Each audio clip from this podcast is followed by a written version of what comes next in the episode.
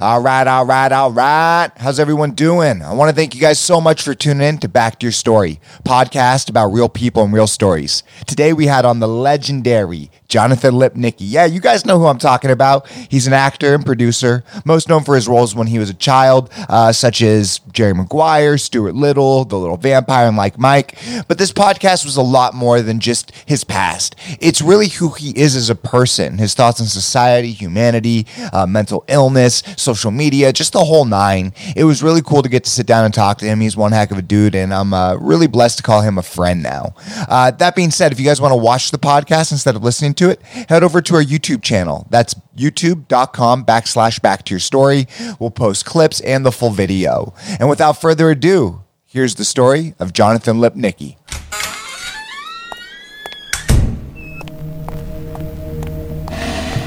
From the land of mystery, where dreams become reality, always listening to stories from the past, the present, and the future. This is Back to Your Story.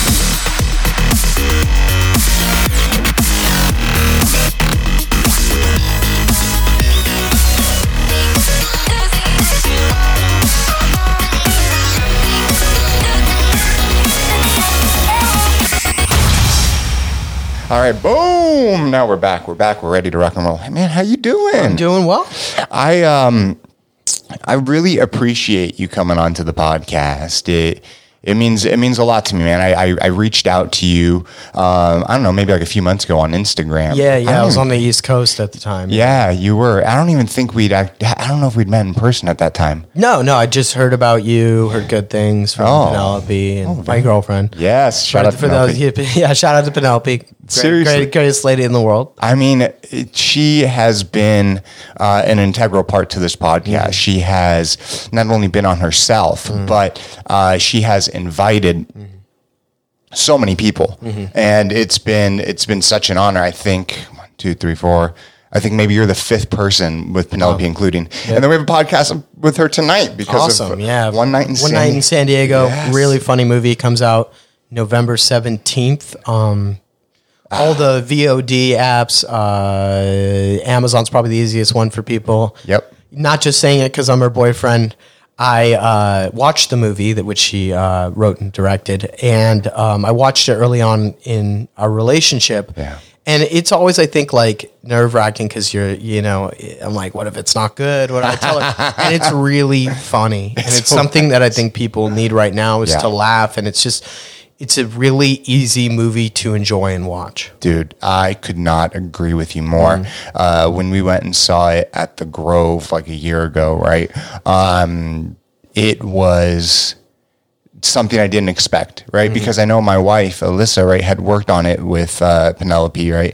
Uh, she was the makeup artist um, for your girlfriend's movie, and you know, you, you just don't know. People make movies. My, you know, work, you work in the industry, and some are good, some are bad, some are okay. Yeah. And when I went and saw it, I had, I just didn't know. But Yeah. I tell you, from the beginning to the end, I was laughing my Yeah. ass off. And I was like, are you fucking kidding me? Yeah. This like reminds me of like stuff like Seth Rogen and El- Evan Yeah. Goldberg could do, but with, you know, like an all female cast and like yeah. just like, and and and the girls, the the main the main gals in it, um, Laura Samuels and Jenna Ushkowitz, really fun. I mean, it's so hard to find two people who are going to play off each other and have that type of chemistry, and that's what the movie would be. You know, it would make it or break it. And, Yeah. you know, they were they're both so funny. Yes, that dude. Uh-huh. it was really, and they're very different, and it, and they mesh really well together. And I was impressed by that. And I even asked Penelope, I'm like, did they know? each- They didn't know each other before. damn, really? And I was like, you would think that they were, you know, best friends. Um, it it's great. I mean, it's it's rare to have that chemistry with two people. You know, Yeah, well, you know firsthand, like I mean, being in movies, doing things your whole entire life. Um, you know, I guess for people tuning in real quick, why don't you do a uh, a little brief introduction? Hi, uh, my name is Jonathan Lipnicki. I started acting when I was five years old. I just turned six. No, I just turned. Uh, I just like, really? Yeah, I just turned thirty years old, uh, and still doing it, still loving it, loving it more than ever. Yeah. Um, obviously, stuff has slowed down due to uh, COVID, um, and I hope everybody who's listening is staying safe and Yeah. um, doing all right. Yeah, yeah, yeah. Seriously, um, you know you've had a you've had a long career, you know, and that's uh that's that would you say it's rare, right? I mean, for for such yeah, short you, you know, I think if you stay, the only way to fail is to not to just quit something. And if you love something, you know, you owe it to yourself. If you know that it's something that you're going to always question later, if you quit it, you owe it to yourself to continue and to find ways to adapt. And I think the most important thing is to be honest with yourself and check in with yourself. And um, you know, it's very up and down industry, and I'm I'm not afraid to say that like yeah, like I've I I started off strong. I, I did some movies as a kid that that started off strong. And there was a time I didn't work and now I'm, you know, starting to work pretty consistently again. I haven't had the same type of commercial success with the movies that I've had come out as an adult, but you know what? You got to look at things you can control, and I can just control creating and Yes. continuing to do something that I love. Yeah, yeah, I, I, I absolutely love that. Uh, what is it called? Like a test shot, or whatever. You showed me the one that you're in the pool.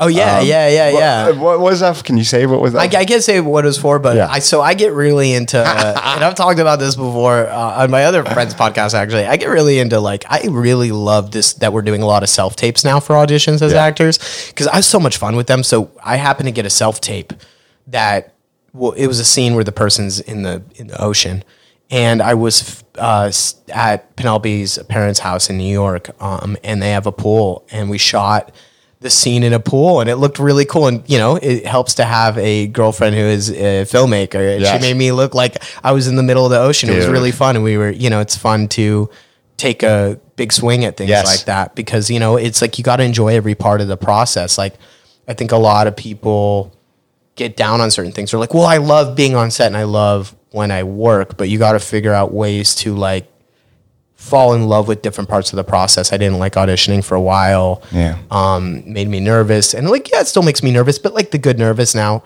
And I really love auditioning, whether it's in person or self tape, you know, but self tape's fun because you get to create the world. And I, I, I geek out about it. For people listening, what uh, I, I know what self tape is. I think you actually you were the one that uh, explained Yeah. it to me. Will you explain it real quick? Oh, so if casting, let's say, is in New York and you're in LA, or you know, a lot of times now they're just doing it because it's easier. Um, you submit a audition that you film instead of being in person in front of people, and I think that's going to stick around because of COVID. I think that's going to be the new normal for for mostly everything for a little while, and I'm not mad at it. I like it. Yeah. It's fun. Dude, it allows you to be very creative. Yeah. Instead of just standing in front of a you know group of people, you can take more creative control at it. Yeah, right? and you also believe it more. You know, like I always say this to people too, and it's like it's so true. When you audition for something, you know, you you you try your best, and um, you try to create that world.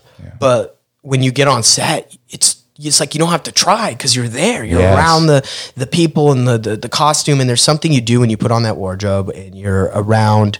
You know uh, the environment you're supposed to be around in any given scene. It, it it does a lot of the magic for you. So it's like the fun thing about self tapes is you get to recreate some of that instead of being in a casting office, which is also really fun. I mean, there's Sure. I have a really good audition. It will keep me, you know, high on that over the weekend. You know, if let's have Yes. it on a Friday, just because like I want to go in there and feel good about it. Yeah. you know, you can't control whether you get it. There's so little that's in your control, but what's in your control is your preparation and going in and you know having fun and learning to have fun again is something that's taken me a long time to relearn. Yeah, man. It's uh, preparation is key.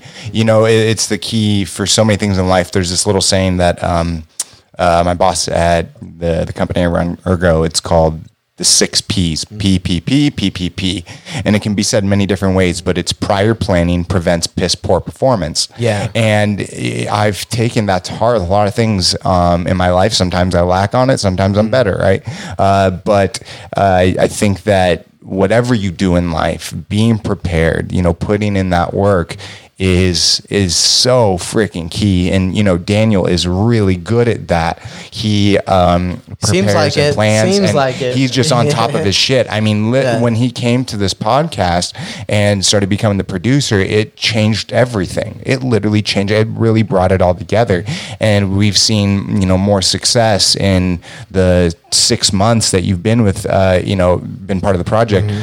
Than you know the the first six months, right? So um, That's I really Congrats. can appreciate that. Yeah, kudos to you, Daniel. Yay. Yeah, of course. Absolutely, brother. Absolutely.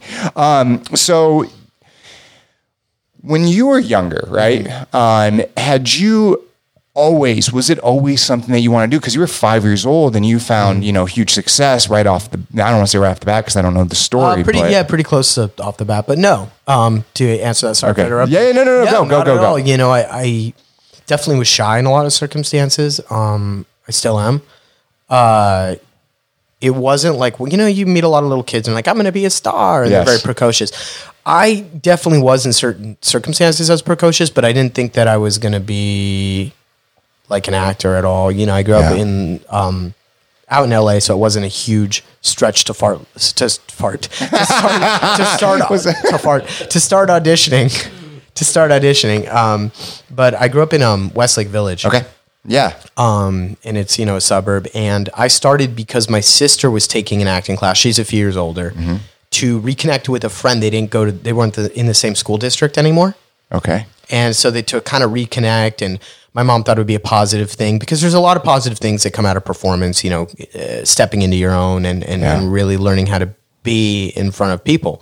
And um, I saw her go into this room, and she'd come out, and she was always excited. And um, little did I know, but my my sister's friend's mother had said something to the acting coach about that I was like an adorable little kid, and I wanted to try it because it looked fun, and um, I tried it, and we'd practice these things called auditions in class, and I told my parents I wanted to like try it for real, and they were hesitant at first, you know. Um, they they're like kind of the anti-stage parents, which I'm really lucky for. Yes. Um, and then they finally gave in. I I, I tried if you know some commercial auditioning. I booked a few commercials. Um, and then I had an audition for this movie called Jerry Maguire. Okay. Um, and uh, Maverick from Top Gun was in it. Is what I was what really excited me. Um, Top Gun was my favorite movie at the time. Yeah. and my parents because I didn't know who Tom Cruise was. They showed me Top Gun. And I was like, wow, I, get- I want to like get this role because I Yes. don't get to hang out with Maverick, and he's the coolest guy ever. and uh, I auditioned for Jerry Maguire. I did not get it. They cast another kid. Um, they shot two weeks with him, and uh, somewhere along the way, I guess it didn't work out with him, and they went to recast the role. But because I had auditioned for it, I was on a list of people who had already been seen for the role. They didn't want to see me again, but I was seen by like an associate, not the the actual casting director. And my um, my my agent at the time was the head of the youth talent department at this agency, and he said, "Don't see any, any of my other clients. I stake my reputation as an agent on this. I have the guy you want sitting in my office." So they relented, and I went and I read for the casting director, and she said. How would you like to go to Arizona today, where they're shooting the football scenes, and read this scene, these two scenes for Tom Cruise and Cameron Crowe? And I was like, I get to go on a plane. That's all Uh, yeah, yeah. So I, I went and um, I read for Tom. My mom came. I read for and my dad and I read for Tom in his trailer with Cameron Crowe there, and I did two of the scenes, and uh, ended up going my way, and I ended up. Uh, that's how I started my career, and I realized very early on that I, I was in love with the whole process, everything about it. It's so fun, and um, you know, my parents along the way. I worked on some other movies, Stuart Little movies, Yeah.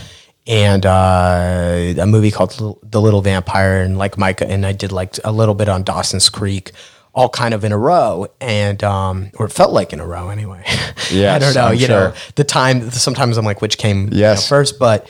My parents always asked me between projects if I was happy and I still wanted to continue doing it, and the answer was always yes. Wow. But I still went to public school the whole time Shut up. and I still did youth league basketball and baseball, and it was really the best of both worlds. You know, my parents tried so hard to make it that way, and you know, um, I couldn't be happier with the choices I made. And I honestly, if I went back, I would do it the same way.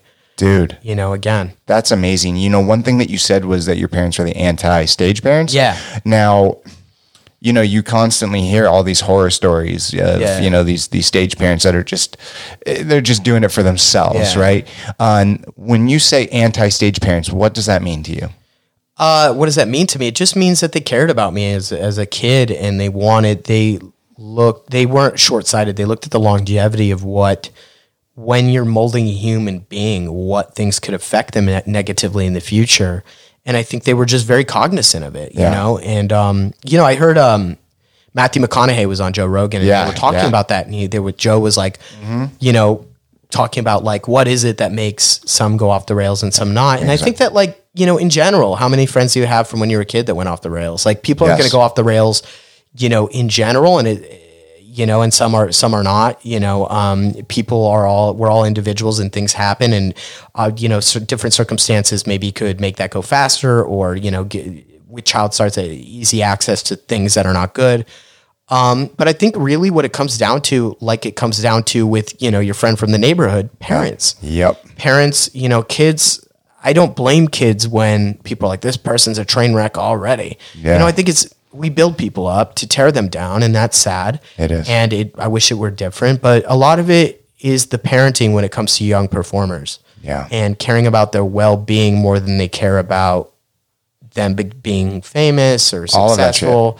And my parents cared really about my happiness, and they they still do. Um, Yeah, your your, your Yeah. parents seem amazing, man, and for them to have I think the- you met them, right? Yes, Yeah, yeah, yeah, of course, of them. course, and for them to have the foresight to keep you in public school. Yeah. how did that work out? Going, you know, doing these movies and all of that. Um, I, you know, like I said, I'm not from a really big area as far as it, it's, you know, I mean, now it's bigger, there's more people, but like elementary school is pretty, pretty easy. It was, you know, people were pretty nice. Middle school's really rough, to be honest. Dude, I, it's I, tough. I, it was kind of right when I was developing, um, really bad anxiety. Yeah, And, um, I always, my whole life to this day, and I think part of that, you know, part of the thing about being a young performer is you want to be liked. And I think like Yeah. that translated a lot into my personal life. And I'm something I'm still letting go of. It's like, you know, being, be, being the best person I can be and then letting go of what others think. yeah, But middle school was really rough, really, really, really rough. Um, other schools kind of, um, so, so elementary schools, you know, there was just the kids who fed in from the area into that school yeah. middle schools, a few different schools fed into it, and um, I just come off. I believe Stuart Little and Like Mike came out in the same summer. Jesus. So it's like a probably the height of you know my childhood part of my career For sure. And I just wanted to go to middle school and make friends like everybody else, and I was so excited because like you have different teachers for different classes. Yep. You know, and um, the first while I was there for it seemed like months. I don't know how long, and I actually was. There was I couldn't eat lunch because people crowd around me and like, you know, first it was all positive. People were just curious, and then it turned really negative. Um, and I definitely got pretty, you know, and I, I was a scrappy kid, so I always talked back or whatever. But I, you know, I mean, I got harassed a lot, you know, and it was, it was really hard because I felt so misunderstood. I never, as a kid, thought I was better than anyone because I was an actor because my parents were like, no, you're like, this Yes. is great that you have this talent, but you're not better than anyone. Take out the trash. Yes, You know, yes, clean out the gutters, you know? Yes. you know, my dad would stand and watch me clean out the gutters. Like, that was my dad's favorite like, thing. I think was watching me clean out the gutters. But uh, really stuck it to me there. Yes. Uh, no, but uh, But that's what makes you yeah, do. yeah. But I never really went into middle school being like I'm better than everyone or this or that. You know, I always have felt a little different because of being For sure. you know, performer. I and don't get- yeah, you get certain amount of you know attention, but um, I definitely felt really misunderstood, and I I just wanted to make friends, and and and people were like, oh, he thinks he's cool or this or that, and a, a lot of. To be fair, a lot of people are going through really difficult stuff at their time, at that time in their life, and their really formative years. Of course. and they, you know, are feeling anxious about themselves, and you know, Yeah. the hormones start to Puberty, happen, man, You know, all and that. it was really rough though, and um, you know, it's crazy. I'm really cool with a lot of people who are not nice to me. That's amazing, You know, man. like we, one of my best friends in the whole world was a kid who bullied me. dude. And me and him are like really tight now. I love because that. he was going through his his shit and I was going through mine and like it, it didn't meet well. No, you know? no. And I don't hold anything against it. It really hurt at the time and it definitely had a lasting effect where like now I'm I think I've been forever sensitive because of that, you know, um, I get about that. like making fun of people. I try my best not to talk shit on other people, Yeah. and I try to do my part to keep my side of the street clean. But it middle school was high school was a little better. Middle school was like Dude, it must have been rough. Really rough. Uh, You Yeah. know, especially at that time in your life. I mean, kids are just mean, man. I mean, uh, bullying is a real thing. Yeah. Uh, when you're a kid, you don't think about all of these other things that that that life really is about. And uh, for someone at, at your level going through that, I could see how kids were fucking brutal to you. Um, but you've made it out of it just fine. You know, you, uh, have gone through these experiences, but your parents, in this amazing way, have been able to ground you and show you that you're not better than anyone else. Yeah. You are who you are, and you're an amazing person. But there are many. I know I seriously mean it, Thank but you. it's true.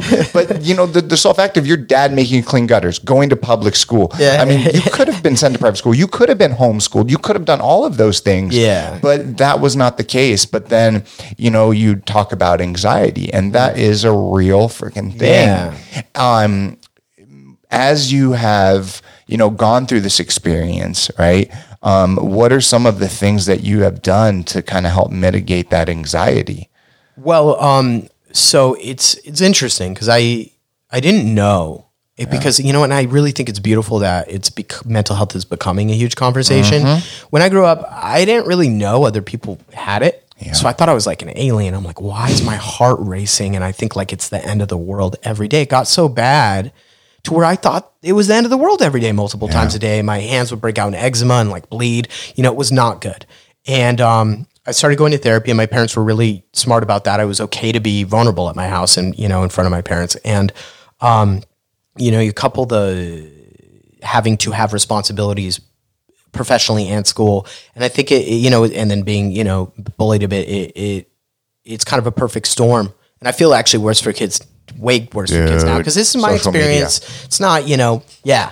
Dude. This is my experience. It's not, you know, worse or, you know, crazier than anyone's bullying experience. And I want to make that clear. I don't know. Yeah, feel no, no, I get myself that. at all. Because at the end of the day, I was still doing what I love. But, Yes. you know, kids today, it's like, you know what, at least I got to go home. Yeah. You know, and like then it was okay. You got to turn but off. like you can't turn it off now with social media. I mean, you can turn off your social, but you know, it's like kids feel so isolated and disconnected. But I think the greatest things I did for anxiety, and it's still a, it's still a battle. I don't think anxiety just like goes away completely. If you're a person who's prone to it, which I think I, I was, I don't think if I was not an actor, I think, I think if I was not an actor, I'd still have it to a certain degree um, but I started finding things that I could focus on. So like I got really into basketball. So I play basketball all the time because I realized when I was really focused on things. So if I was acting or playing basketball, no anxiety.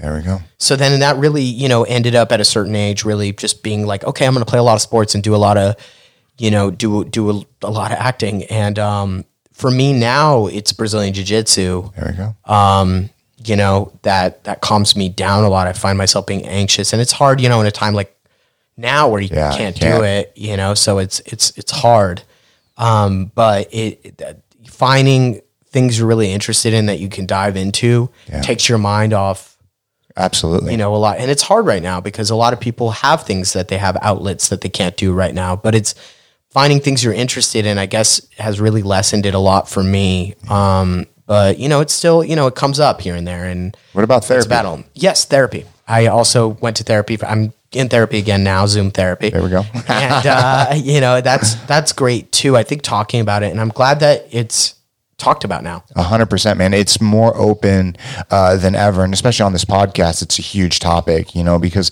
mental health is so important, and everyone is going through something. So Yeah. it like it doesn't matter if yours is more or less. Yeah. When we go through life, we only see life through our eyes, Yeah. right? And so if you're getting bullied and picked on, yeah, it might not be the most that someone has ever been bullied or picked on, but it still Yeah. doesn't feel good. It doesn't help uh, anything. But these outlets that we have Yeah. as we start to talk about it more as we get Yeah. older, um, it's it's it's real. And one big thing, like you said, is uh, you know working out, Brazilian Jiu Jitsu, Yeah. taking care of your body. Like for me, um, like on my rough days with my like my health with fibromyalgia or like shit I got going on in my brain, if I put in a hard fucking workout, Yeah. sweating, just just fucking in Yeah. it. I promise you, by the end of that workout, I am feeling 10 times better. Yeah. That is a fact, right? Um, so that is key. Uh, finding those outlets, but then therapy, finding Yeah. a good therapist, someone that you can open up to talk talk your things out and that individual helps guide you right Yeah. because if i look at my own personal life uh, who i was a year ago compared to today I have grown so much. And that is because I've put in the work, but my therapist has helped guide me through these things, right? And and this podcast as well. So, you know, hearing someone like yourself, right? You're you're just as vulnerable as the next person. Yeah, I think that people think, well, if someone has something, a lot of good things going on, Yeah. then like things don't hurt them. No. which is just not true at all. And I think that you know, um, it could, you know, you almost you could feel more open than than they ever even imagined. You know, and definitely anxiety has led to that vulnerability, but also it's the interesting thing about it, and I, I brought up like, oh, well, you know, mine definitely, like, I think it's a good to have a good perspective. So, yeah, mine, people have struggled way more than me in, in their lives. And having that perspective is great, but also validating my own perspective and be like, because you have to balance, I feel like, validating your own experience, being like, it's real. I'm not a weirdo for thinking this, and I'm not weak for thinking this. Yeah. And I need to work on this. But then also having the perspective of being like, but all these things are good in my life and they could be worse. I think being Yes. grateful, but at the same time, val- same time validating. it It's huge. It makes sense because if you invalidate it, and you go, "You're just being weak," then you're Yeah. just going to create more of a problem. Or like, why? Why do I feel this way? I have so many good things going on. You have to validate it enough. Yeah, not to, to. just not validate it to the point where you're just sitting in it and you're like, "Oh my, my life is hopeless."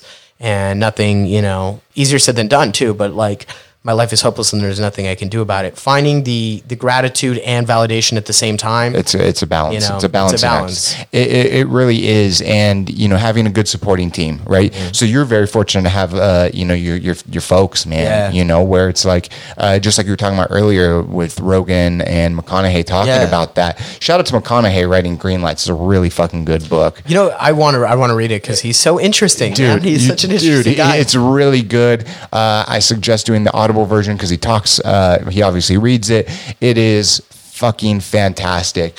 But it's it, getting to the point though. There are a lot of parents out there who have their kids acting, and especially child actors, um, where it's just a sad story over and over again. You know, you you look at the Britney Spears, um, you know, situation. You, uh, I mean, I could continue on with so many actors and actresses where where it happens.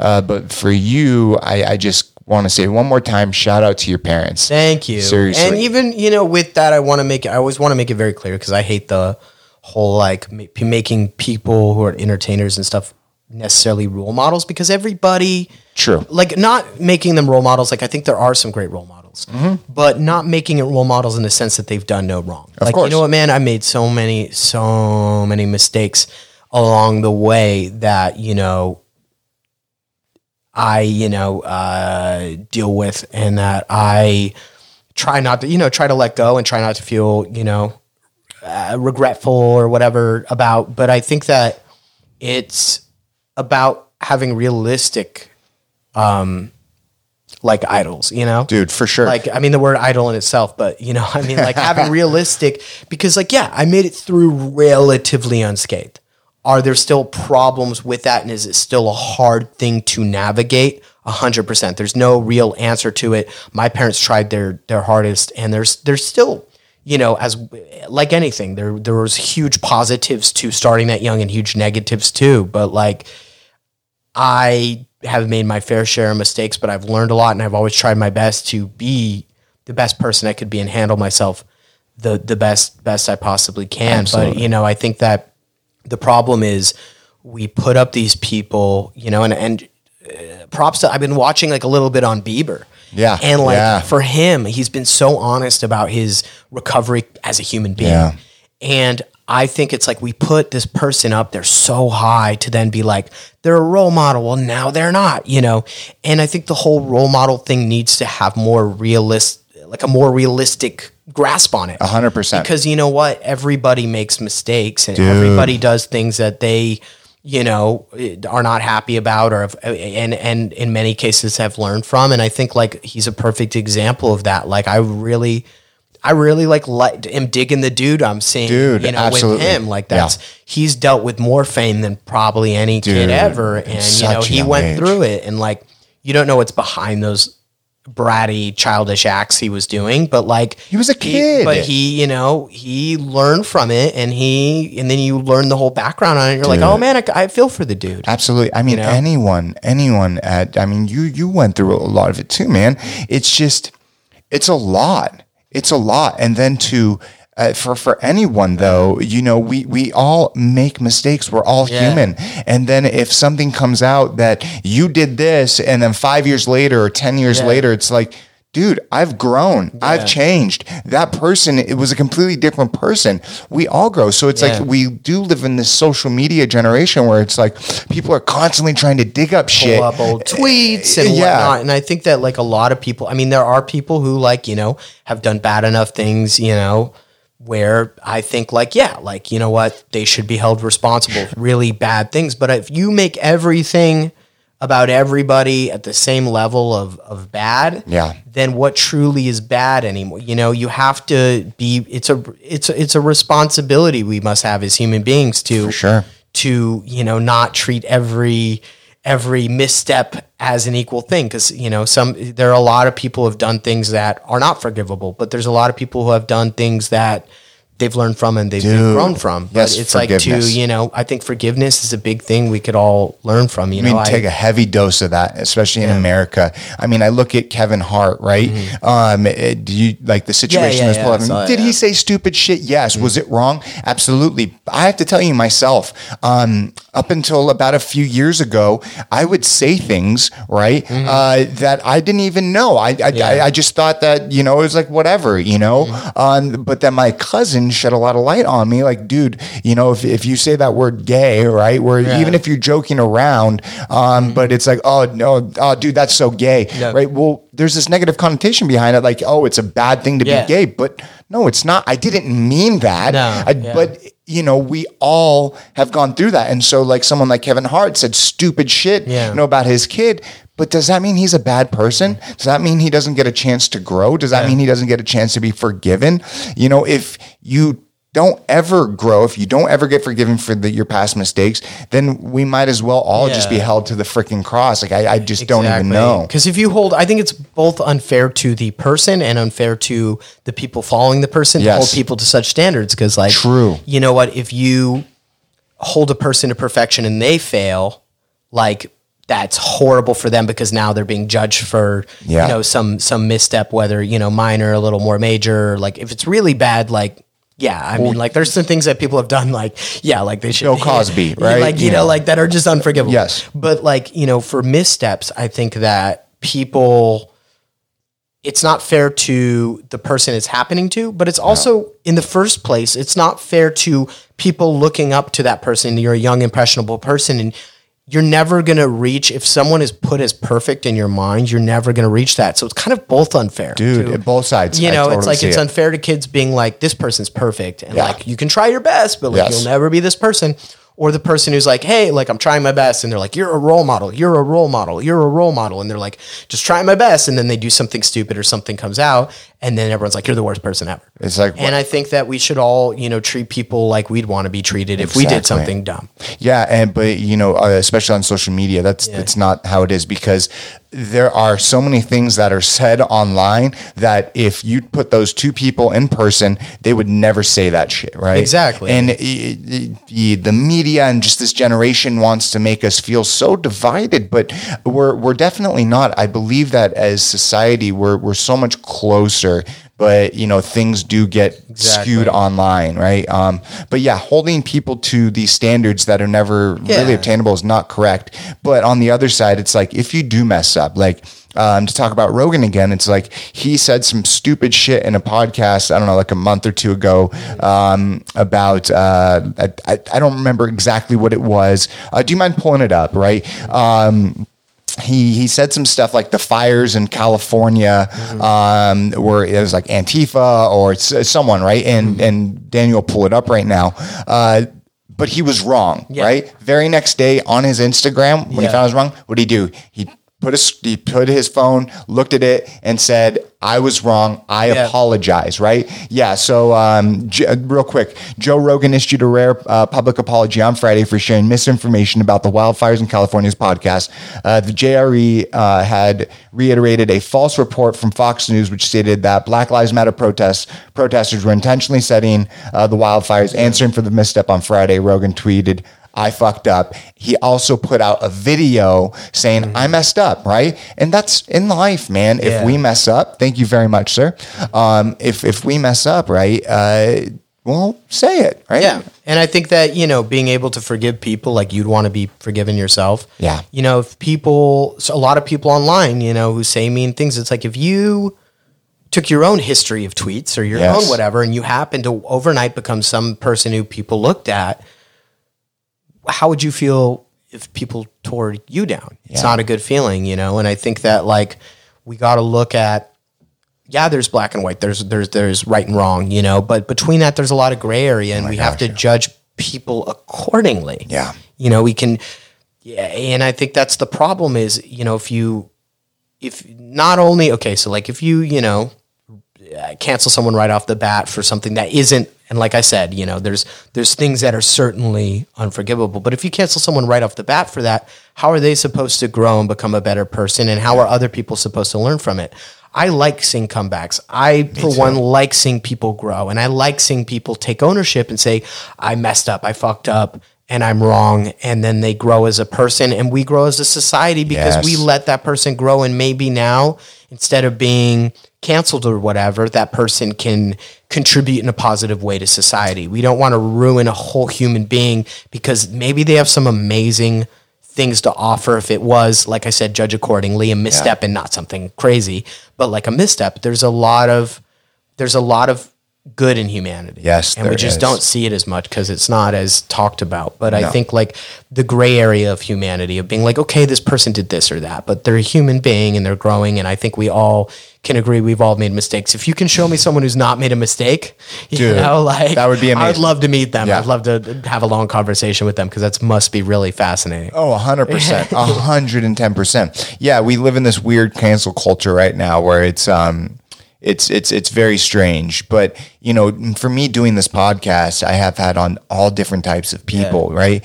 And I have realized that even the ones that have this view or that view and maybe we don't see things uh, together on some we're still so similar and and and and still just like so much more towards the middle than um this is this is painted right now, but I think in time we'll we'll definitely figure this all out. I uh, I do want to kind of bring it back to your story though, Yeah. right? So it's like you went through this whole experience as a, a younger Mm-hmm. kid, right? It was it was a lot, dude. I mean, I personally remember like watching you and seeing this. I was like, you know, this is amazing for you. But then there came this point where it kind of stopped. Correct? And where when did that happen, and what did that feel like at that moment? Um, time. It probably like I did one the last I did these two independent films. I think they were kind of close back to back, but I it was a combination of a few things. I definitely went through a really awkward stage. If you want to bring up some awkward photos, totally Let's see, let's see. me. I went through a really awkward phase that was like very prolonged. It was a very long time. And like, you know, I'm still that awkward kid inside, definitely. But um there was that. And so when you have that happen and you see like, you know, things start to become um you know, apparent that you're you're not like a cute little kid anymore, but you're not really an adult. Like you're just kind of awkward. You know, um, I think that there's also a lot less stuff between you know certain ages for acting. There's that, but there's also there. You know, I I stopped really liking myself a lot. I think get that's that. what it had to do with, and, and so the most beautiful. Oh, I see a few of them. uh, the most beautiful thing you can bring as an actor is yourself. You know, you always have some variation or amount of yourself in it. And I didn't know who I was, and I didn't like who I was, and I tried to be everything but me. So I wasn't, to be honest, a very good actor for a portion of my career because I was trying to be someone else, Okay. and it wasn't authentic. I and so that. I think like there there goes through a process where. And sorry if I sound snotty, by the way, guys. I'm not sick. It's No. the, you can you can vouch for the recent change in temperature in LA. It's like you know, You're- and yeah. allergies and stuff. So I'm good. I've Especially been with all tested. the animals I'm good. Yes. Uh, but Both of us. uh, but it uh it it it really plays into your artistry when you can't bring any authenticity to it because you either don't know who you are, you don't like who you are, a combination of the both. So there was that, and you know, it took me a while to recognize that even. But there was that. And then there was also, you know, the portion of me that was just kind of focusing on other things. I get that. You know, I went to high school. I played on the water polo team. I went to prom. I did all the the normal, normal things, playing in a sport and going to prom and doing all that. And that definitely played into it where it wasn't my main focus. I always really thought I would come back to it. And then at first I thought I was going to go to college and then I didn't end up going. I didn't get into the film school I wanted. So, Seriously? yeah. Wow. Yeah, Loyola Marymount University. Wow. Um, they have really good film program. I didn't get in. Um, Why? I, you know, I had decent grades, and I think I really did have the grades to make it. I don't know. It, it, it's a nice school, so I think it got really more competitive. But it was the greatest thing that happened to me because I took, I told myself I'd take a year off before choosing to go to college, and I would just take acting class like it was a college. Yeah. You know, and that was a big key to getting me back to knowing myself. Was I'd not really been trained as an actor. I had taken I had worked with coaches, but I hadn't really gone back to the fundamentals of like step one. Yeah. And I think that was important as an actor, but also as a human being because you learn about listening a lot. And there's the Meisner technique, Playhouse West out in LA is where I started taking classes. And you learn all about learn about listening a lot. And not just like active listening, people with their active listening face, but like really listening. And it made me a better friend and a better actor and, and bringing authenticity and not being afraid to be ugly. Like, I think that people glamorize acting and, and entertaining so much that like you then become afraid to be ugly in front of people. But that's what, that's what is important is to be ugly in front of people, to show everything about you and to bring your true self. So really learning that, um, I think, you know, not having that was what you know. It just didn't work for like five years. Dude, but that's you know what you said when I asked the question. You're like, I wasn't that good of an actor, right? Yeah. Dude, for you saying that, Yeah. like mad respect. Like Thanks, being yeah. so open and honest with yourself. I I want that for everyone. I want them to be so freaking real. And then uh, you went through the steps, and then you just you started to figure it out. You know, um, I think humbling yourself a lot too, because like I had a certain perspective, Yeah. and even if I was completely, you know, humble in that perspective of how it happened to me and how things went really well, I still needed, I think, to get a full grasp of things not going well, regardless of even if I was. You know, and I felt I was, you know, never a monster or crazy about being like, yes, I deserve this and deserve that. There's still a little bit of not, like, even if you know you don't, you know, like, you know, things don't come easy, when you really learn that things don't come easy and you're like, wow, I really have to claw my way back, Yeah. it creates a certain amount of, of character. And I, I really am grateful for the, the thick times and the thin, you know? Um, and it's something it's still people, you know, people go, oh, well, how did you, how did you make that transition? Well, I'm still making it, dude. Like Yes. I'm not. I'm gonna be honest. I told you, like I was honest, said I wasn't a very good actor for a period of time, you know, and I, I took going to classes to really feel like I'm bringing my authentic, authentic self. I'm not completely happy where my career is. I'm v- happy as a person, and I have a lot of great things in my life, but I'm not content. You know, I. I'm, I'm happy that I've been getting stuff again and I celebrate all the victories that come, but I have goals to meet and things to do. And I am I think it's okay to say, you know what, this is not exactly where I want to be right now, but that's fine. I don't sit in it and I'm not negative about it. I am where I am for a reason. And I it, it's it's not indicative of where I'll be in a year or five years or ten years, but it's it's okay to say, and I see so many people who maybe they're not in the, the brightest part of their career and they go on and they're like, well, I have this movie coming out next month and, you know, this or that. And they're not being honest with themselves, Yes. you know, and I'm honest with myself. Yeah. You know, I'm still just grinding, auditioning, creating my own stuff, you know, um, but you have to be honest with yourself. Dude, And I feel so like true. I owe it to the people who have been supportive of me to be honest to them and root Yes. because then it, it doesn't create a oh like he has things handled. It creates a more like people want to want to go with me. And i hope that they take some you know something from that and they're they're like that honest about pursuing their own things they want to do. Absolutely. but it's like you know what? It's it's it's easy to say yeah well you know and i have a movie. It just came out Yeah. um october 13th it came out. It's called broil. It's on amazon. Like i'm dude i had a movie come out. That's Love great. it. like that's awesome. It's you know it's cool. But at the same time like you know it's it's okay to say like I just want you know I want more I want to work more of course, of I, you know course. I'm not I don't want more in, in a vain way of I want more fame No, this and no. that but I will I will love creating and I want to work more Yes, and hundred like you know and I think it's okay to say like yeah I'm not completely like oh st- stoked on like I could just sit here. I'm not going to rest on my laurels. I, you know, but I am happy with it. I am happy with where I am.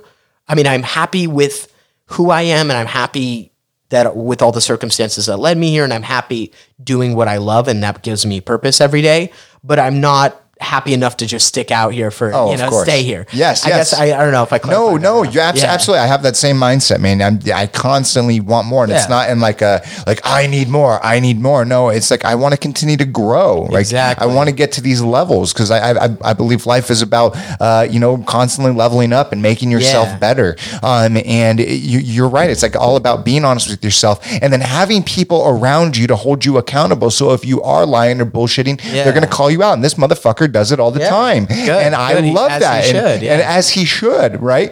And you know that's the type of people that you want because uh, if you just have a whole bunch of people saying yes, yes, yes, yes, yes, it's it's only going to um, limit you. You're never going to really feel what life is is about because we need to have wins, we need to have losses, and we need to have a supporting system that you know is going to be there for us, call us out on their shit, and everything above.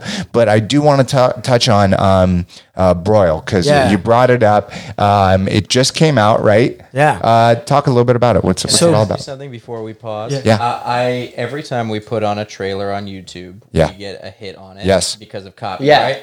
I don't know who we need to ask, but can we play the trailer? I don't know. it's way above my pay grade. Okay. So you know what? If people want to check it out, it's on my I, it's on my Instagram Okay. uh, at Jonathan Lipnicki. If you want to check it out, and if you want to check it out on Amazon, it's a cool, weird movie.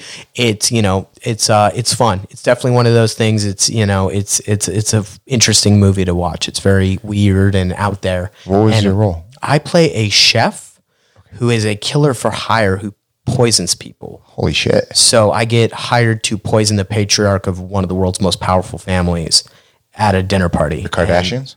No, no, no, no, no, no. But uh, Just joking. yeah, but uh, it's and it's a really you know it's a good cast. It's an interesting film, and it was a fun step forward, you know, and it was a new challenge, and it was a weirder character than I've ever played, and I I hope you guys enjoy it if you check it out. What do you do when you go into like? How does one even prepare for a role, or especially like, what's your kind of shtick? Okay, so the um, I don't mean to call it a shtick either. So it's different every time, and you also like you'll maybe use some certain things over and over, um, you know that that help you prepare for certain things. But this one was really quick because I didn't think I had the role, and then all of a sudden I did, and I was on a plane the next day. and it's a very complicated character. It was originally, and it, they don't really discuss it in the film anymore, but he was originally written on the spectrum um, and my um, stepbrother is. And so I talked to my stepmom a lot and got a lot of great information um, that I, you know, and I watched a lot of stuff and I pretty much locked myself in the hotel room and like figured out a way to do this because I, I want to honor my stepbrother and also um, be you know and also be truthful for everybody out there. And there's the, it's you know it's not what it's per, portrayed I feel like in movies often is like the same thing and it's it's very you know people individuals are different and and you know conditions are different for different people so I want to be really delicate with that they end up really not talking about it so it's kind of left up to your imagination or left up to you to kind of figure that out. But um, you know, really just watching a lot of of documentaries, um, watching a lot of movies. The director told me to watch that he wanted to get the same tone as and um just creating and then being like taking a big swing and being like, well, there it is. And some people are going to like it and some people are not. But I just really wanted to be delicate with with honoring that representation because it it it means a lot to a lot of people out there. And you know especially it hitting close to home with my stepbrother. Um, shout out to rohan. Yeah, uh, great great dude. And uh, you know learn and I, so i took a lot of my character off my stepbrother. Um, wow, that's amazing. and um, you know figuring it out I, I do stuff like i you know for certain roles i make playlists so i made a playlist for for this character and it was it was interesting you know and i think that it was really great working with a young director edward drake he's 20 he was 28 when we made it Holy shit! and I was 28, so I was like a dude my age, which was great. And uh, you know, he was really cool, and he gave me a lot of freedom. And he, he uh, we talked a lot in those two days before getting on set. Wow. Um, and you know, it was just like, okay, here's what I have, and uh, taking a big swing, and and you know, being as prepared as I can before and going into it. did you have like this conversation with your brother? Like they explain everything. You know, I just wanted him to see it. Okay. So I he saw it, and um, or my I wonder if he saw it yet when he saw it myself. I have to actually ask. I need to double check on that one. But my stepmom really liked it, and she was really positive about how I portrayed kind of uh, you know someone. And he, granted, he he was on a kind of a different part of the. I think if it's correct to say a different part of the spectrum than my stepbrother, but yeah.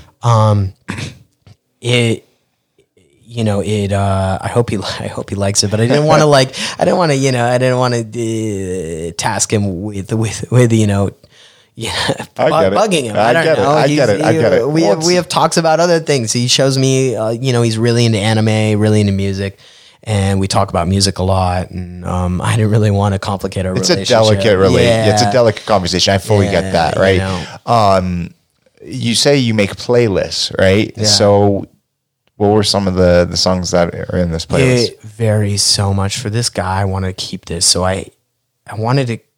So if vascularity of your veins was a feeling, I wanted to keep that. okay. So I worked out every morning before, and then sometimes a lot of times after set or whenever I could, just to feel constantly pumped. Yeah. And I put a lot of kind of like high stakes music on it. So I put like the soundtrack of Les Mis. All right. Okay. Weirdly, okay. you know, I had that. I had um, what is it? De- Dead Sara. Dead Sara. Dead Sara. No. No, no, no, no. Leatherman is uh, Weatherman, not Leatherman. Weatherman. Dead Sara. Uh, really good song.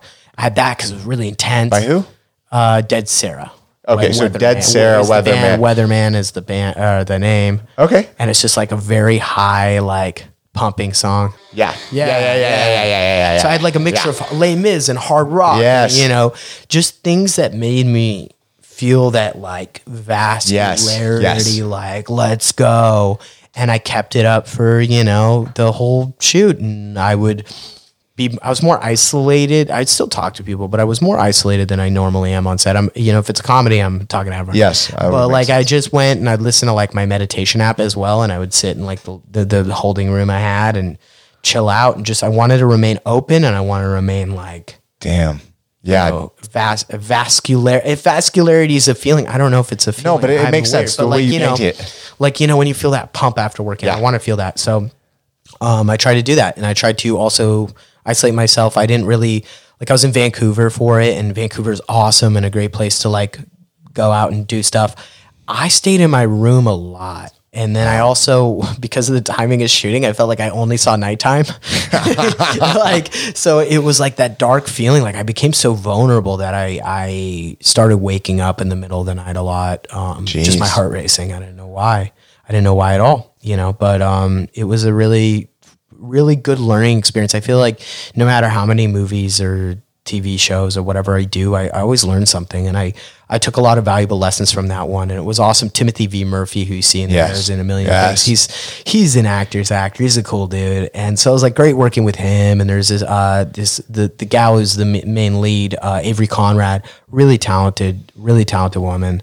And um, it was just a really great cast, really supportive people, really cool director. You know, it was a fun, it was a fun shoot. Dude, it, I still am just uh, blown away. 28 years old, directing a movie. I mean, Yeah, and he's really amazing. good visually. Came from music videos, I believe, and Okay. I, I hope I got that right. But because I saw a lot of his music videos when I was um, gonna meet with him on FaceTime to possibly do this movie, and he's really just he really has a really cool eye, and um, he he did a lot with it with this movie, and especially you know the movie um, was you know tight schedule, a lower budget, but uh.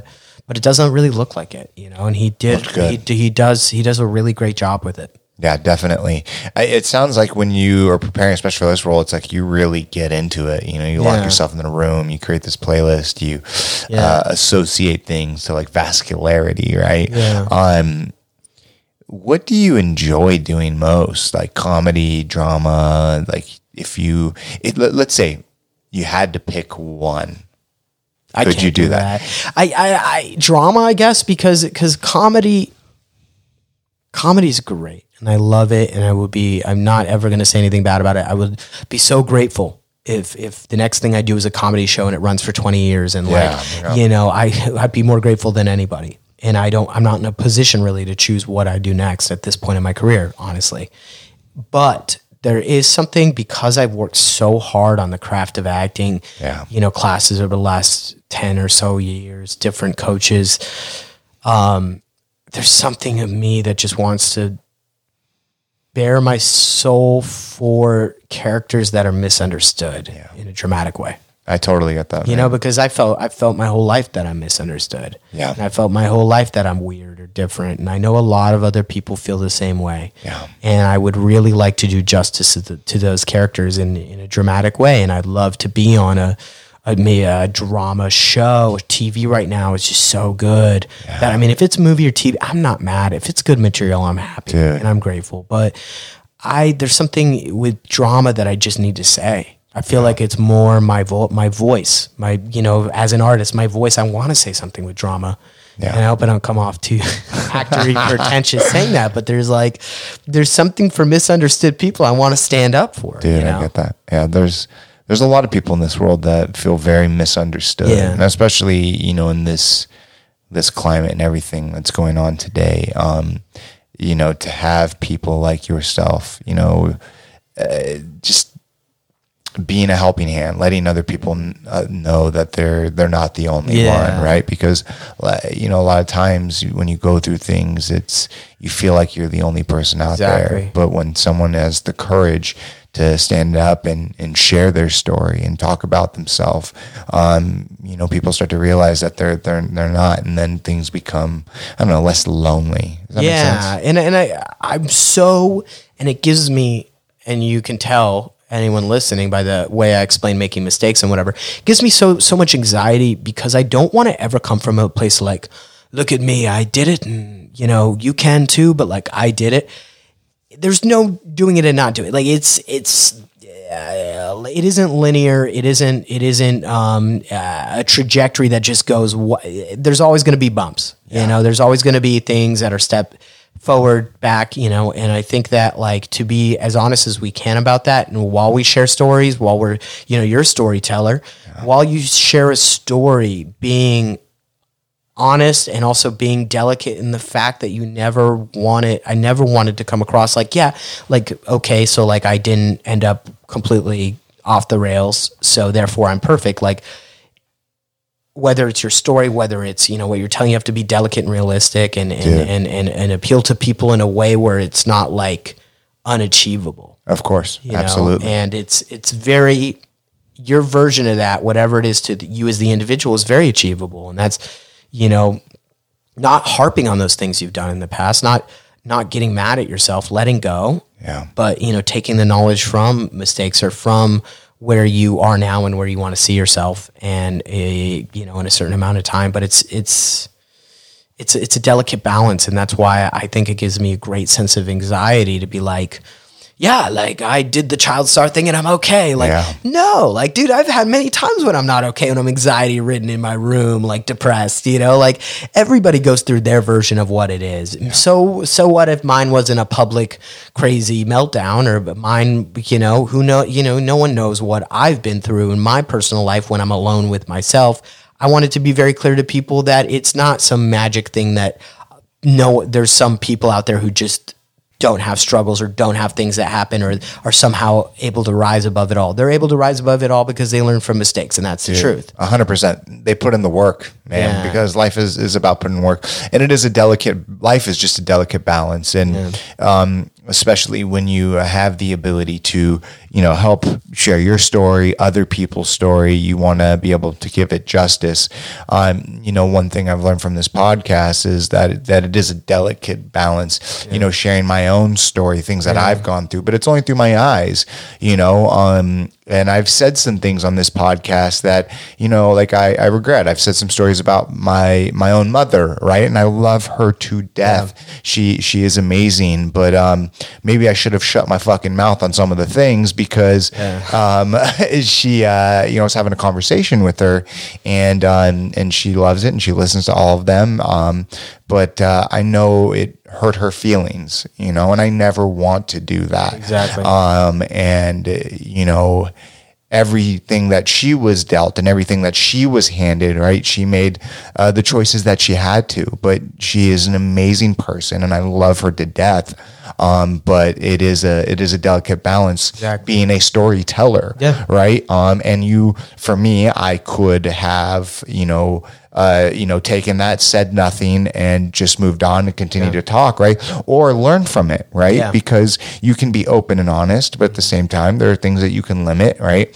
Um, and you know, I never want to limit my own personal story, things that involve me and only me. Yeah. Uh, but uh, it's it's definitely a learning lesson. So you know, hearing you talk and hearing you share your own personal story, like I I understand, I understand you. Um, just from the things that, that, that you're saying, and I and I respect that Yeah. Um, you know, you're going through all of this, right? You to kind of bring it back to your story, right? You you have this kind of five year, you know, separation, um, and then you you kind of start to to to bring it back in. What was you know like the the moment? Can you look at the moment in in back in your life when it's like, okay, I went through this, but now this was kind of the next chapter. Yeah, so there were two major things that stood out to me, or stand out to me. Um, my first job in a long, long time. I was a senior in high school, and um, I auditioned for this show, Monk. Yeah, it's on for a yeah. long time. Yeah. and I had an okay audition, but they asked me to come back in a few hours for the callback for a guest star. Nice. And I go, and I'm ha- in the middle of my callback, and uh, Tony Shalhoub, who plays Monk, walks in in my audition, to watch my audition, and I fucking froze, and I had the worst audition I've ever had. And I went back to my car and I just cried, and I was like, man, I can't get over myself. I can't get over my anxiety. I can't get over my stress. How am I ever going to achieve what I want? And I talked to my agent on the phone. I'm like, just get another audition for me. I don't want to think about this ever again. And he calls me back a few hours later. He's like, you did so poorly that you booked it in your costume fittings tomorrow. And I Wait, ended what? Yeah. So apparently, whatever my nerves were came across like the character or whatever. I don't know. They told me I did a good job, and I ended up booking it. And so I was Oh. like, and I was like, okay, I know nothing. Like I know nothing, and I think I think that was a big a big lesson to say. I don't know. I don't know. I come across. Yes. it. I don't know. I don't know. I thought I failed miserably, and I ended up getting the part, and it was the first thing I had in a long time. Then the second moment for me was a, a play I did. I originated this play by this great playwright, John Pollono, who wrote um, Stronger, the, the Boston bombing movie with um, Jake Gyllenhaal. Okay, yeah, I do know he- exactly. he's a really great about. Yes, playwright, yes, great yes, actor, very yes. talented guy. Shout out to John, also a great human being. So I did this play he originated, and it was my first time doing like a long run of a play ever in the history of me being an actor. And I got to originate this character, and I worked so hard on it. And it, you know, it was so much growth as an artist being able to because we were I think doing three or four performances a week, maybe five. I don't know. It was a long time. It was a long. I don't know. I'm trying to think about how many performances it was. I was, but we were we were there doing it for like six months, and being that consistently having to go and do this role and have all this stuff happen in my life's good days, bad days, whatever. It was some of the best training I've ever had as an actor and artist, and it instilled a confidence in me that I can do this in front of people on a consistent basis for a long time and really delving into that character and, and, and feeling like it was some of the best work I've done in my life. And, um, you know, people really digging it. And, uh, it was just a big confidence booster and, and a really instilling the fact that I I should be doing this and I should be happy doing this. And there was just so much growth that happened during those five or six months doing the performances and and learning. And um, my now acting coach was the older version of me in it. Um, his name's Joshua Bitton. He was in the Pacific and a lot of other things. You know if you see his face you know him. He's in a million You pull things. up a picture of him, Joshua Bitton. oh Right yeah, there, yeah, yeah, yeah, yeah. Yeah, so he's in a million yeah, things. Yeah. Really fantastic actor, fantastic human being. Yeah. He's a an acting coach to me and some, you know, and he just uh he I learned a lot from him watching the dude work and he helped me a lot with my dialect. It was a Boston accent. And he helped me a lot with it and he helped me a lot you know, to this day in life. Um, and having a mentor like that is, is a great, powerful thing. Um, and I started taking classes with him after, but being able to, you know, be surrounded by such great cast, um, you know, and, and really fine actors and be able to create this thing that hasn't been done before. It's a original character and, and, and work with some of the best writing I've ever worked with and do it on a consistent basis really just was a huge time of growth for me. And that was where I was like, you know what, man? I feel like I'm on some sort of path. Yes. You know, and I, I like who I am at this point and I'm cool with it, you know? dude that's uh you know that's really incredible because uh it could have gone one of two ways right? I mean i guess multiple ways right? But um you know when i asked you that question like when did that light turn back on? You had a solid answer. Like you're like two times right? Or two Yeah. two different points right? And it, and it makes it makes a lot of sense. Um at what age were you Um, I was 20. So the first one I was 17, I think. Okay. Monk. Then the other one was 23. damn And you know, not that this should ever like mean you should never hang your hat on reviews and you should never correct that be the reason for anything. And mostly the reason for this time of growth was the actual growth and the actual putting in the work. But as a human being, as a curious person, because I'm an actor, yes of course it was some of the best reviews I've ever gotten in my life. And Really? it's the only thing I own of my actual career is uh, so I got to be actually printed in the little play that it got published. The play, and it, it, you know, it's now in bookstores, and I get to be original. You know, in the original cast of it. That was a dork moment for me. The only thing I own is a copy of that hanging with like two of the reviews I got from the L.A. Times and Hollywood Reporter, and it was some sort of even though that shouldn't, and I underline this 10 times, shouldn't be, it's not the reason, but it didn't hurt to be finally receive some gratification for something I did as as an adult where they you know one of the LA Times a really cool review where he said that I had grown into a gifted actor as an adult. Dude. And that gave all the work, all the stress, it gave some sort of uh, you know, Meaning, man. Come meaning on. to it, you know. And I, I hate to be like, oh, No. reviews, but like you're gonna look at them. You're curious. You're a human. Of course. And like having two good reviews from you know places I've always been like, I I hope you want to be acknowledged, you know, course. and um to have that realize, and I worked my ass off on this thing dude to realize my hard work didn't go unnoticed as an adult that was that was you know and i'm not gonna it- like i said it's not the reason but you couple that with the actual hard work i put in and the being able to do it all the time for a long period all of that stuff pushed together is what flicked that light back on and i was like hey buddy you're on some sort of you're, you're, you're on Yes. some sort of path and you you know you you're you're doing it. You're doing it, and damn, all the people said you couldn't. Damn, all the people who said, you know, um, you sure you want to do this or like this or that, you know, and all the negativity or own self doubt. Like if if I work my ass off, I'm uh, I am able to make work that other people really are drawn towards. dude of course And that was really cool. And that was really cool. And I hate it. There's a lot of like, Why? Why no, no, no. I hate it. I hate having to bring up like the reviews. I like, there's a lot of like, ugh, to pull that out of me. But it's like, you know, that as someone who's been like all, because for me, and it still goes on a lot, but for me, a lot of my days are Groundhog Day. I wake up, I go to do something, and someone's like,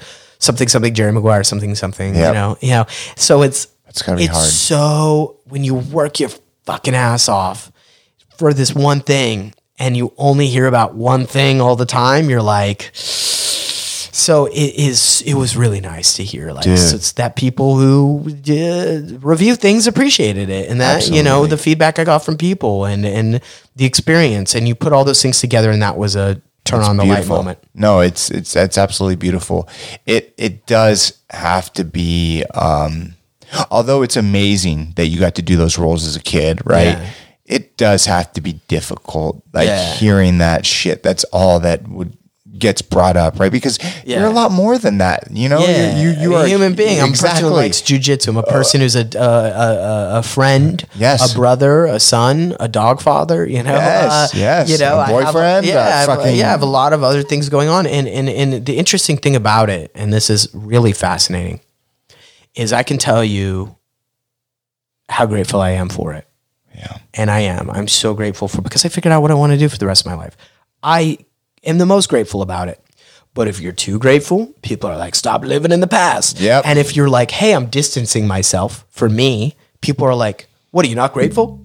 like you're damned if you do, damned if you don't. And I've been on both sides where that. I'm like, no, neither. Grateful for it. 30 years old now. You know, Let's go. And you know, like you know, and, and and I have not done this much acting class. I have not stressed this much about something to only think about that. Dude Yeah. absolutely no it, it makes Yeah. it makes so much sense Yeah. because you get like if you get reminded of these things that you you did in the past constantly and that's Yeah. all someone would bring up to me it would drive me crazy Yeah. and that's why like at the beginning of the podcast or before we even turn Yeah. record like i wanted to talk to you and ask you like what do you want to talk about what don't you want to talk about right and so like everyone you know has those things but i knew going into it regardless if you said it or not Yeah. i wasn't going to make this podcast about jerry maguire Yeah. because i wanted to know jonathan lipnicki as a human being uh, not just the past right and so i but i respect you at the same time for saying yeah yes It's I, a part I of my these, life. it's yeah, part of your life it's a part of my life, and it, it is interesting. Yes. but it's honestly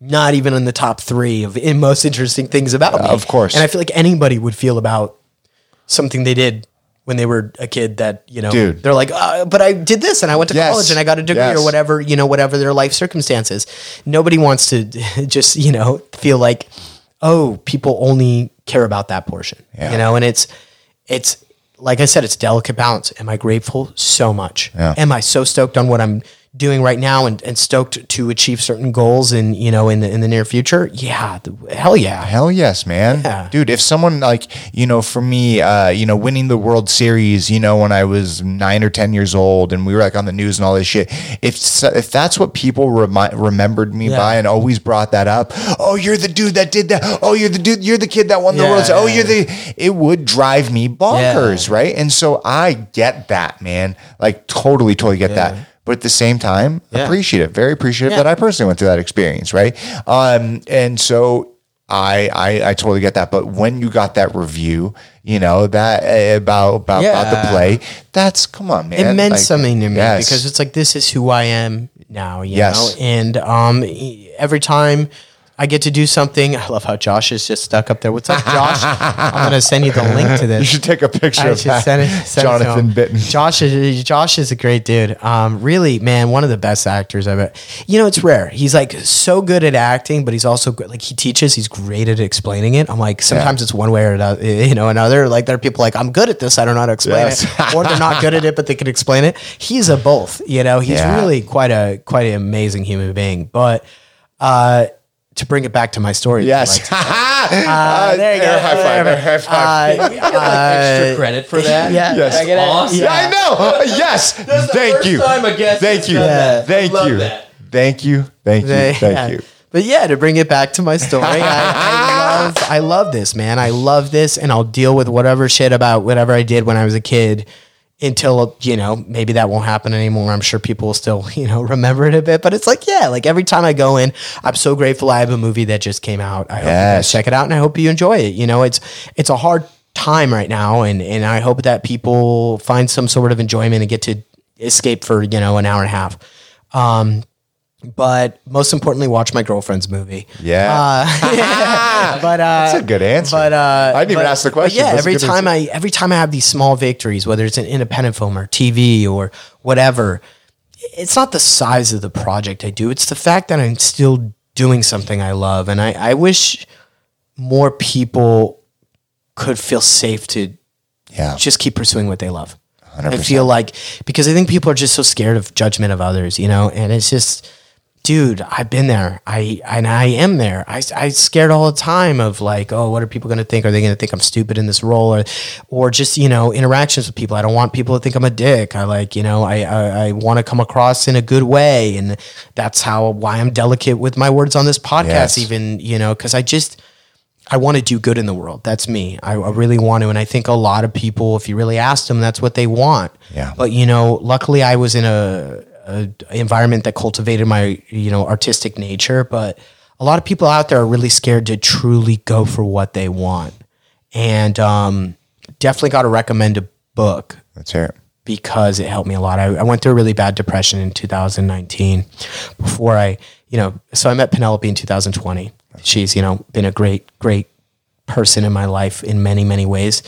Um, 2019 was probably the hardest year of my life. And what I realized during that, um, and what I want to say to anyone who's feeling anxious or has anxiety like me or depression or whatever you're going through, it's a really tough time right now.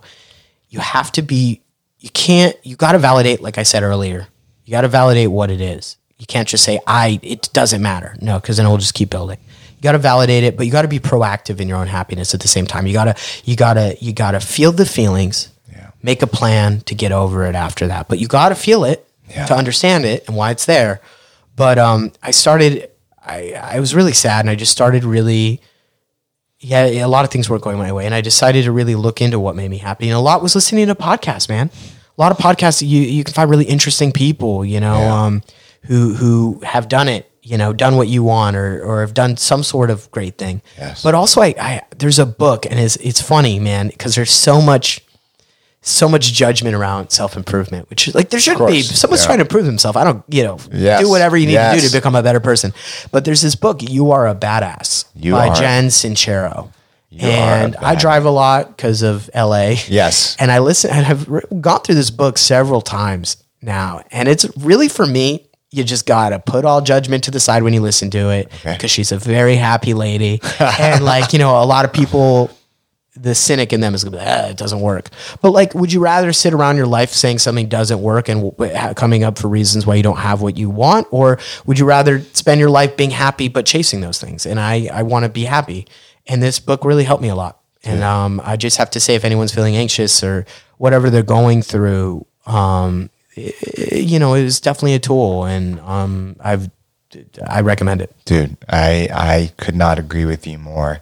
Uh, first off, the book's called "You Are a Badass: How to Stop Doubting Your Greatness and Start Living an Awesome Life." Uh, that's, that's a that's a great title. Yeah, we all have greatness inside us. Yeah. Is it Jen you know. Sincero? Jen Sincero is how she said it on the audiobook. Sincero.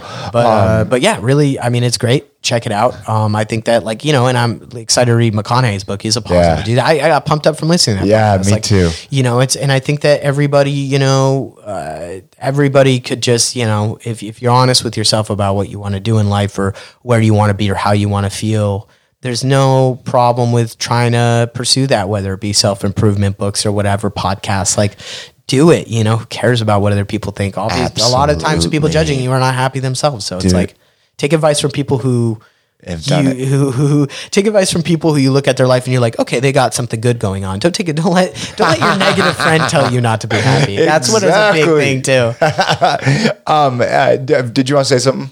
I just want to say that it looks like she wrote a couple. Yeah, other there's a good one. There's like every day. Yeah, I've Your listened to that Badass one. Every Day, That Badass has made Making money. It's usually coupled with the subtle art of not giving a I've fuck. also I've also listened to that one Yep. on uh, audio. You I was uh, never an audiobook person. I was always a reader, but then lately, You can like do the, more. the last 2009, you know, probably 2000. Yeah, it was like 2019 is when I really started getting into audiobooks because I was like, I can listen to the same four songs I like, Yep. Or like I can learn something. So I decided to learn something. Absolutely. I mean, you can listen to books, podcasts, uh, in the shower, in the car. You can Yeah. finish. Like, I mean, I finish at least one book a month. Uh, but I want to touch on what you said because for me, um, podcasts have changed my life. And uh, there's one person uh, that has, has has helped. I mean, there's multiple people, and I'm the person that's helped it. But uh, like I said, my my therapist, but also Joe Rogan's Yeah. podcast. Um, you know, I've been listening to Joe Rogan's podcast for years, but the past two years, I've really started listening to what he has to say and what he has to offer. And you don't have to agree with everything he says, and I, I don't. But what does he talk about? He talks about, uh, you know, physical fitness, you know, taking care of yourself, taking care of your mind, being open you know there's there's you you you can have a person that believes this way you can have a person that believes that way but at the end of the day we can all come together and have that open conversation and really just being more aware of yourself, right? Mentally, physically, spiritually, on all those levels. And so when you say, yeah, podcasts and books have helped change your life, absolutely. Yeah. I, I'm the same way. And this podcast has helped change my life, Yeah. meeting all these different people. Having you here today, I mean, I just never in a million Yeah. years thought, you know, I, I would do all that. And so, like, Um, what I, I, I recently had on Tom O'Neill, who wrote Chaos. Mm-hmm. Uh, he was on Rogan uh, earlier this year, and uh, we posted a video, and Joe Rogan liked it. Yeah. Right. And like, do you know what that fucking meant for me? Yeah, like, yeah, exactly. you know, someone that has just been such an influential person in my life. So when you were talking about reviews, right, that was like hard work that you've put in, and this has been hard That work. was right? like- but that was like that for for me. Like it meant It's huge. huge. It meant so fucking much. And um, so it's like, yes, we need to start listening to people that have actually done it, Yeah. not your negative person, your negative friend, right? That that you know is so bitter about the entire world. It's like. You know, that old saying is like listen to your elders, right? It's like there, there's there's something there. It's like you want to take advice from people that have actually been through it. Yeah, and even like for Joe Rogan, a big episode for me, and like you know, you can I I, I agree with Joe Rogan on some things. I disagree with him on Me some too. things. He's made mistakes. He's you know copped them. Yep. Uh, speaking of someone who made a mistake, you know, Kevin Hart is so inspirational, man. Yes. Like I have to say, like you know, what is uh, did he make those mistakes and and and those were wrong? Yes. Yes. But if you look at the overall good he's doing for the community. Um, you know, uh, with his his thing he was talking about with Chase, where he's teaching people about financial responsibility that guy's so inspirational. He wasn't dead. He did go through it. You know, he had, you know, he had a lot of things. People told him, you're not this, you're not that, you're not funny enough. And the guy did it, you know, and to me, people like that are inspirational. Like if I met Kevin Hart, I'd hug him because like Yes. to me, I was in a really low point and I heard his first podcast with Joe Rogan Yeah. and it gave me hope. Yeah. And I think that if anything, if if if we listen, you know, and I think listening, listening to people, if we can listen to people and they give us hope, like that's good. So as a friend in turn, you know, don't shoot your friend's silly business idea down. Correct. Unless they're personally going to hurt themselves Yes. or someone else. you know, don't shoot your friend down for what they're passionate about. Support your friends, support your loved ones. You know, to. because they're not going to know unless they try it what you know and you never know it could end up being something that really brings them much success as a person or financially or both or you know really makes them a better person and i i wish just we all you know supported each other a little more Absolutely. I could not agree with you uh, more. I, I think supporting our loved ones, our friends, picking people up uh, when, when they're down or even when they're up, you know, building them higher. Like my relationship with my wife, um, i- we've been together for 17 Yeah. years. And the reason we've had so much success is because we make each other better people. Yeah. You know, and I think that doing that for uh, your, your friends and your loved ones, and like, like I just said, it's just so important. Um, and, and I hear a lot of that from you. you know, yeah you- leading leading with love leading Yes. with, instead of going you know how many things is, are wrong with this person or how many things about this idea is stupid uh, leading with the compassion and love Yeah. is just like we could reprogram ourselves to do that more you know Oh man, abs- you know, absolutely. the world would be a better place It definitely would. Um, you know, as we kind of start to wind down, right? Um, I, I want to know what what is the future for you? What what what's what's coming up? Like, what, where do you see everything going? So right now, um, for stuff like if you are interested after this podcast, listening to, you know, uh, watching some stuff I've done. So I broil out, and then I also have a short film called Date, which now I've released online. Did some festivals. Um, it's on Vimeo. Um, I used to have the link, but I had replaced the link on my Instagram with something We'll else. put it up. But uh, yeah, yeah, uh, that you know are two cool current things. And then you know auditioning like every other actor and creating my own projects. I just wrote my first pilot. I completed it over quarantine. I never really tried really like like I've written with partners before, but actually Yeah. making it more. And I have a partner on this, but it's more my voice. Um, it's been a really great process. If it ever gets made, whatever you know, better, 'cause I heard. you know, uh, you know, it it it was a really great thing for me, and it's a great thing creating in a different way. Um, but yeah, I have some stuff that I have my own podcast, which should be starting soon, and I'll have more information that on that on my Instagram shortly. I don't know what I can say or what I can't say because it's with um, with someone else too. So I don't want to, you know. I get it. We'll see. But uh, but uh, you know, I that's going to be about positivity, about finding people who have overcome, you know, certain things in their life to find success in what they're passionate about. yes. So, you know, and then I, I have a clo- clothing I've been doing called Lit Nikki, and it's lipnickyshop.com. And it's all clothing about being positive, about getting stoked on life, getting lit Nikki. Yes. Like, you know, getting getting stoked on life, being happy, you know, and, and try to pursue what you love. Um, but yeah, I have another movie I did with Taryn Manning. If Okay. you're familiar with her, she's awesome, been in a million things. Uh, that should come out next year, and then just f- trying to find the next thing, creating my own projects.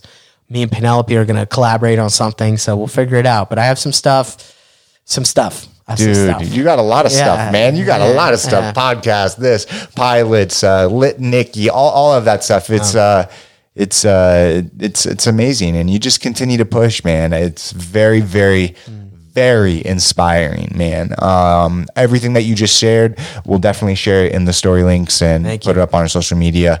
I just want to say thank you from the bottom of my heart, man. You, coming on here means all, the world to me. Anyone coming on here Thanks means for the world to having me. You know, absolutely for giving people a place to comfortable place to talk. I think that's important, man. I, you know, these open conversations, right? It's uh, what helps push the narrative and everything that you and I both believe in, man. And so spreading love and positivity, baby. Yeah, exactly. Thank you. Any Thank you guys for listening. Anyone who listen, I uh, I really appreciate it. Thank you for the support. Dude, absolutely. Any last words, Mr. Danielson?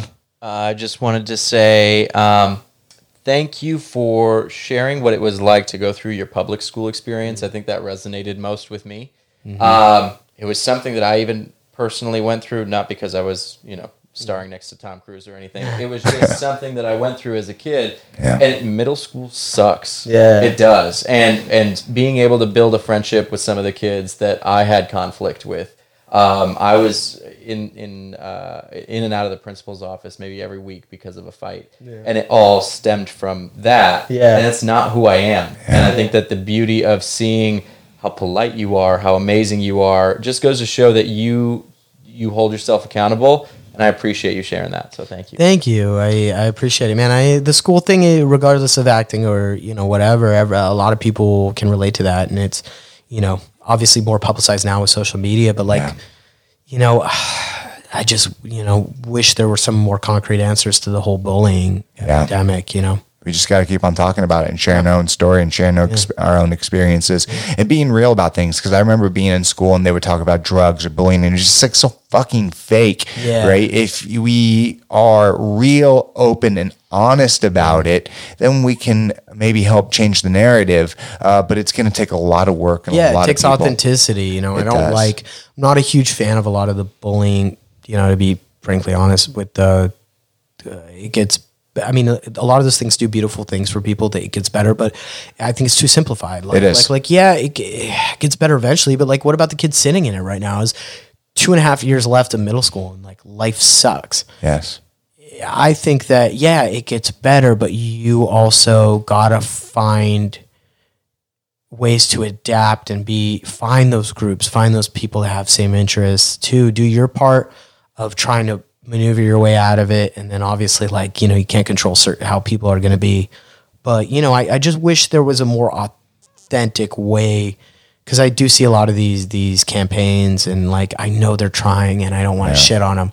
And I know everybody, every actor, celebrity they use, they're trying. They're trying to be nice. They're trying to, but like it's it's not uh, like just because someone told me it's going to be better doesn't mean not. it's going to be better. No. I got you got to find your tribe, your people. Yeah. you have to do what you can that is in your control, but also we as adults need to tell our kids to be nice to one each other, Yes. you know, to e- each other. You know, Absolutely. Well, I mean, I think a lot of times kids are a direct reflection of their Yeah. parents and what happens at home, right? And what they see at home. Then, Yeah. you know, it's like we don't come out of the womb being racist or sexist. No. It's uh, things that we see, it's things that we read. And like, if your parents are racist, right? Well, chances are you're going to be fucking Yeah. racist, right? If your parents are this, well, chances are going to be that, right? And so it, it, takes a lot of work, a lot of effort, and you know, uh, for schools and things like that, it's about being real. Yeah. You know, it's uh, it's like just say no to drugs. Well, that's great, but it's not that easy. yeah, it's you know, it's oversimplified, Exactly. it's outdated. you know. Yes, absolutely, absolutely. But um,